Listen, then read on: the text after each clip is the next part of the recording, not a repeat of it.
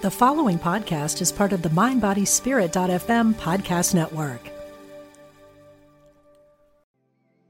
Want to fearlessly explore your creative spirit? Join artist Susie K. Edwards for Path of the Butterfly, a weekend workshop at Omega Institute's beautiful campus in Rhinebeck, New York, May 24 through 26.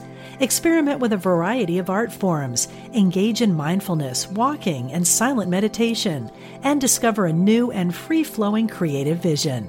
This workshop is for beginners and professional artists. Learn more at eomega.org/slash thrive. This episode is brought to you by Shopify. Forget the frustration of picking commerce platforms when you switch your business to Shopify, the global commerce platform that supercharges your selling wherever you sell. With Shopify, you'll harness the same intuitive features, trusted apps, and powerful analytics used by the world's leading brands. Sign up today for your $1 per month trial period at shopify.com slash tech, all lowercase. That's shopify.com slash tech. Support for this show comes from the Calling Academy, using research and online courses to empower people from all faiths and spiritual paths to live a full life. Learn how to answer your call at callingacademy.com. From Spirituality and Health magazine, this is Essential Conversations. Our guest today is Nancy Colier. She's an author, psychotherapist, Dharma teacher, and an author of The Power of Off The Mindful Way to Stay Sane in a Virtual World. An excerpt, or maybe better, an adaptation of her new book, appears in the November December issue of Spirituality and Health magazine. Nancy, this is going to be an exciting conversation. Thank you very much for being on the show with us.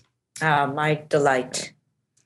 So, I tell you, there is so much in this book that I want to get to, and I won't be able to. We only have 20 minutes, and we're going to have to focus somewhere.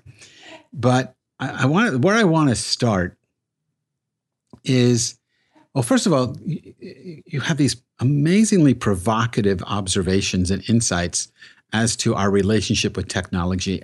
And then, which is cool enough, but then practical ways we can live free from this uh, in the midst of this technical landscape. You don't. It's not simply turning it off. It's it's it's more than that.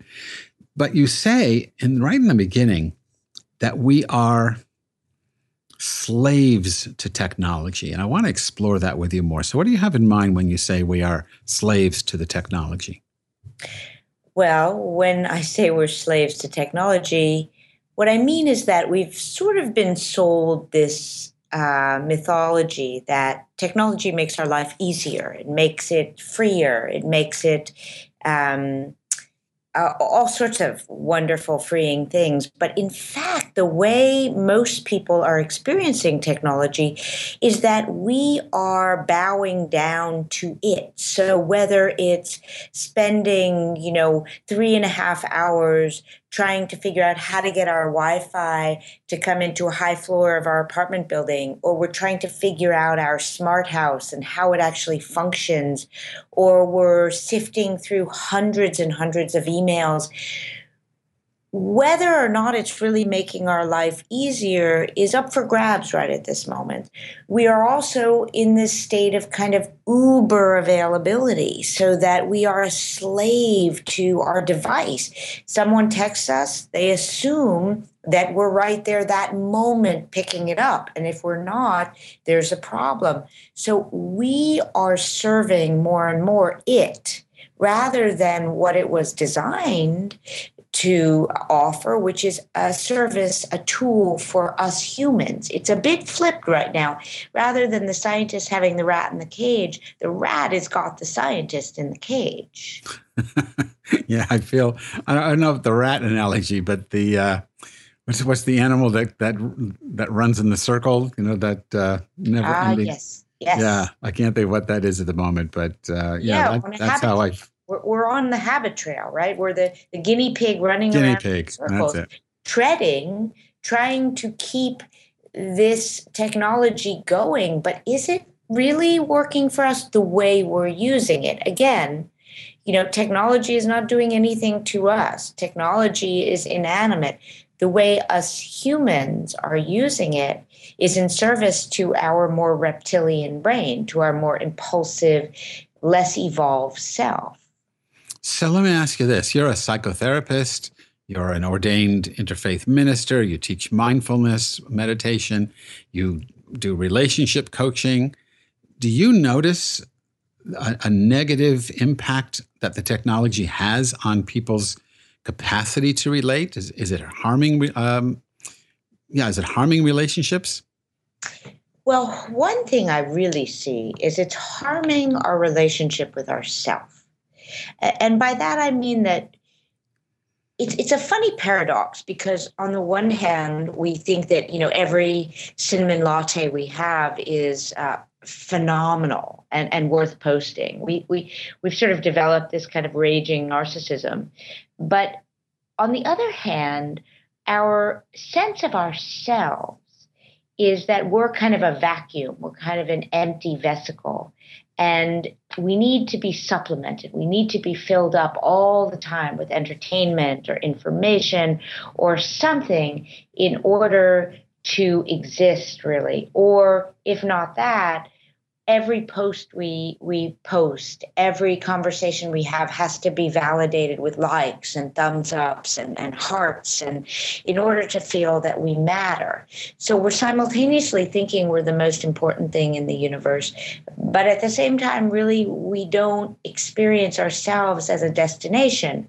So you know we're not processing our life anymore. We we might walk on the street I don't know, and say say we see a woman with a stroller, you know, we might open the door for that woman, but pre our addiction to technology, we might process what that felt like walking down the street or for the next few minutes, what it felt like to just share that moment of sweetness or share that sense of being able to help another human being. But rather now, we will immediately go on social media and post, I don't know, you know, hashtag gratitude, hashtag kindness, some, you know, insanity. And then we wait for the meaning of that little event that we had privately. We wait for the meaning of that and the value of that to come back to us through the validation of social media. So our relationship with ourself is being kind of vacuumed out. You know, I have many clients now that talk about the few minutes right before they go to bed where the technology god forbid is turned off and this truly this sense of terror. Like it's just me. Oh my god it's just me. I'm here with this empty vesicle. I'm not you know I, oh, how will i manage this real sense of terror?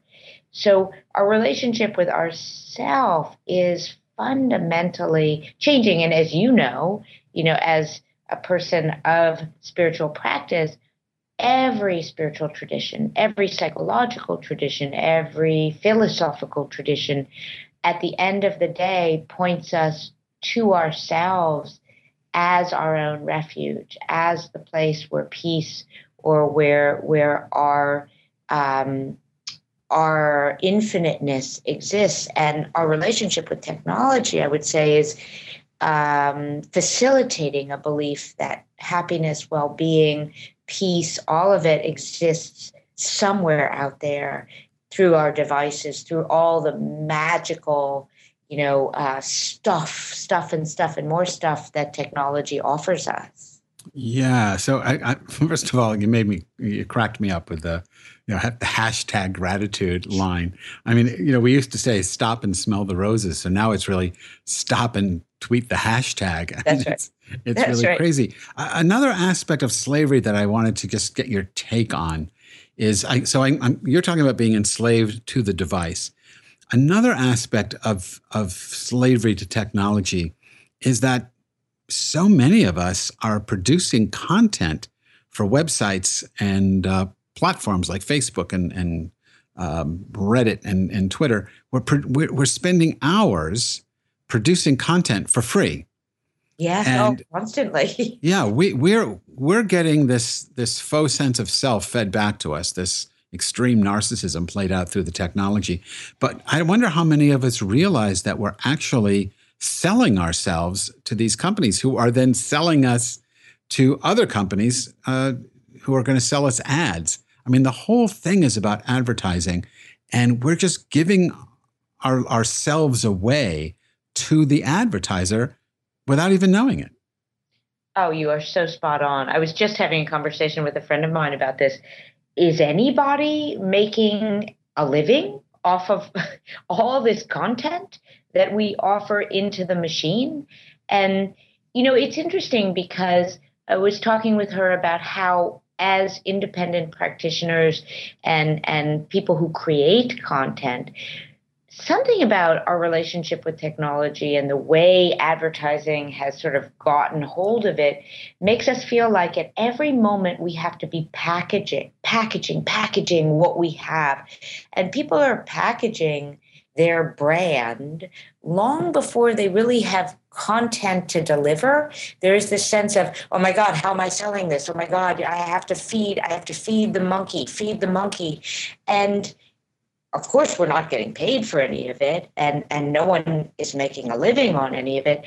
But there is an incredible pressure right now on um, getting seen you know branding ourselves for our content which in a certain way is is sort of interesting but in another way is is totally emptying it's like we're we're putting the cart before the horse. We're we're branding who we are before we're actually being who we are. And so, you know, it used to be just from another perspective. Let's say you were interested in something, maybe playing music, let's say. So you would play music and then the result of that, inside out, if you will, was that we would be known as you know one who played music but it be, it came out of the experience itself and now we sort of decide, oh, I want to be that person. And then we fill that identity or that brand in with life. So it's completely flipped. And it's all, as you're insightfully saying, it's all feeding some kind of insane consumer uh, machine, which I'm not sure who's benefiting from. I, I actually don't know. What I know is that despite all the talk about mindfulness and it being another buzzword and another kind of uh, thing to sell, that the way we're actually living our lives right now is the antithesis of mindfulness. We're actually um, either we're staring into our device and and really not where we are, not tasting the apple we're eating, not in the conversation we're having, you know, not feeling that breeze on our back, or if we're not doing that, you know, we're I don't know, we're walking on a, a country road looking for a place to, to take a selfie of ourselves on that country road as someone who enjoys nature, as someone who, you know, does interesting things. And, and if we're not doing that, we're, you know, at our child's dance recital, videotaping it so that later we can show people that we have a life. We've got all these, you know, gigabytes in our iPhoto file, but we've not lived our actual life. So, so it's let- meta on top of meta on top of meta. Want to fearlessly explore your creative spirit? Join artist Susie K. Edwards for Path of the Butterfly a weekend workshop at Omega Institute's beautiful campus in Rhinebeck, New York, May 24 through 26. Experiment with a variety of art forms, engage in mindfulness, walking, and silent meditation, and discover a new and free flowing creative vision. This workshop is for beginners and professional artists. Learn more at eomega.org/thrive. Your brain needs support, and new OLLY Brainy Chews are a delightful way to take care of your cognitive health. Made with scientifically backed ingredients like Thai ginger, L-theanine, and caffeine, Brainy Chews support healthy brain function and help you find your focus, stay chill, or get energized. Be kind to your mind and get these nootropic chews at olly.com. That's O L L Y.com. These statements have not been evaluated by the Food and Drug Administration. This product is not intended to diagnose, treat, cure, or prevent any disease. At Evernorth Health Services, we believe costs shouldn't get in the way of life changing care, and we're doing everything in our power to make it possible. Behavioral health solutions that also keep your projections at their best? It's possible. Pharmacy benefits that benefit your bottom line? It's possible. Complex specialty care that cares about your ROI? It's possible because we're already doing it. All while saving businesses billions. That's Wonder made possible. Learn more at evernorth.com/wonder. So you you have this wonderful chapter called "I Tweet, Therefore I Am," which speaks directly to this notion that you're you're addressing. And if you can take, I'd like you to read the paragraph that uh, the second paragraph in that opening page of uh, "I Tweet, Therefore I Am." I just found this astounding. An experience that I frequently hear young people describe is that of not being real or being alienated from their own life, as if they themselves are somehow virtual. Because their work and social lives happen virtually, and so much of their self identity is crafted online, many feel as if their lives are a simulation of real lives, as if they are unreal characters in an online game. The question I am often asked is when is my real life going to happen? In a particularly extreme example, which I will never forget, one young woman felt so unreal to herself that she was compelled to get her arms and legs x rayed to prove to herself that she or something solid actually existed behind her image. Okay, True so story, terrifying. Ter- terrifying. As a mindfulness teacher, as an interfaith minister, as someone who's you know who deals with this whole nature of self, I mean, what what does this mean when you know I tweet, therefore I am? Well, while I have a lot of reasons to feel optimistic about um, the way people are now starting to wake up and realize this may not be working for me, the way I'm actually relating. This relationship with ourselves is very, very disturbing. It's very disturbing to see that um, the self itself uh, doesn't really have a, a sense of substance to many millennials at this point. It doesn't have, as I said before, a sense of a destination, a sense of being a refuge.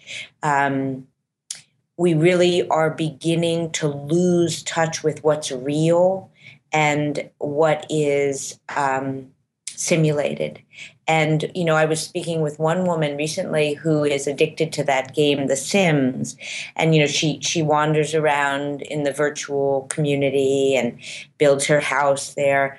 And at some point, I had asked her, you know, do you in any way have issue or, or contemplate the fact that the community you spend your afternoons in, you know, doesn't exist in a kind of a concrete way? And I must say to you, she did not understand the question. She did not understand why that would be uh, troublesome or why that made spending her afternoons there any less valuable. And as we move into this sort of Google Glass and and you know VR universe, um, I am fearful. If I if I'm really honest, I'm fearful that uh, that distinction between what exists in a in in a concrete, you know, on the earth and where we're living inside our own minds, that the distinction between that will cease to matter. Wow, that that is. I'm I'm glad you're trying to be optimistic. that does not so sound so optimistic to me. So if, if I'm following you correctly, and, and you have a, another chapter called branding the self, and we've only got a couple minutes left, so let me just sort of set this up and invite you to help us move through this this uh, slavery into some kind of freedom. So if I'm getting this correctly, we've we've sort of reduced the self to a brand, a story we try to sell to others, and maybe a, a story that we're selling to ourselves that proves we matter. That in, in, a sense, we want um, people to, and this is metaphoric, but not only. We want people to click like, like on a Facebook page. You want people to click like uh, on our lives. Yeah. And the life that we're selling is is a faux life. It's fake. It's not real. But the book is not just about that. I mean, the book then goes on. You then go on and help us what you what you call stock uh, the mindfulness toolbox.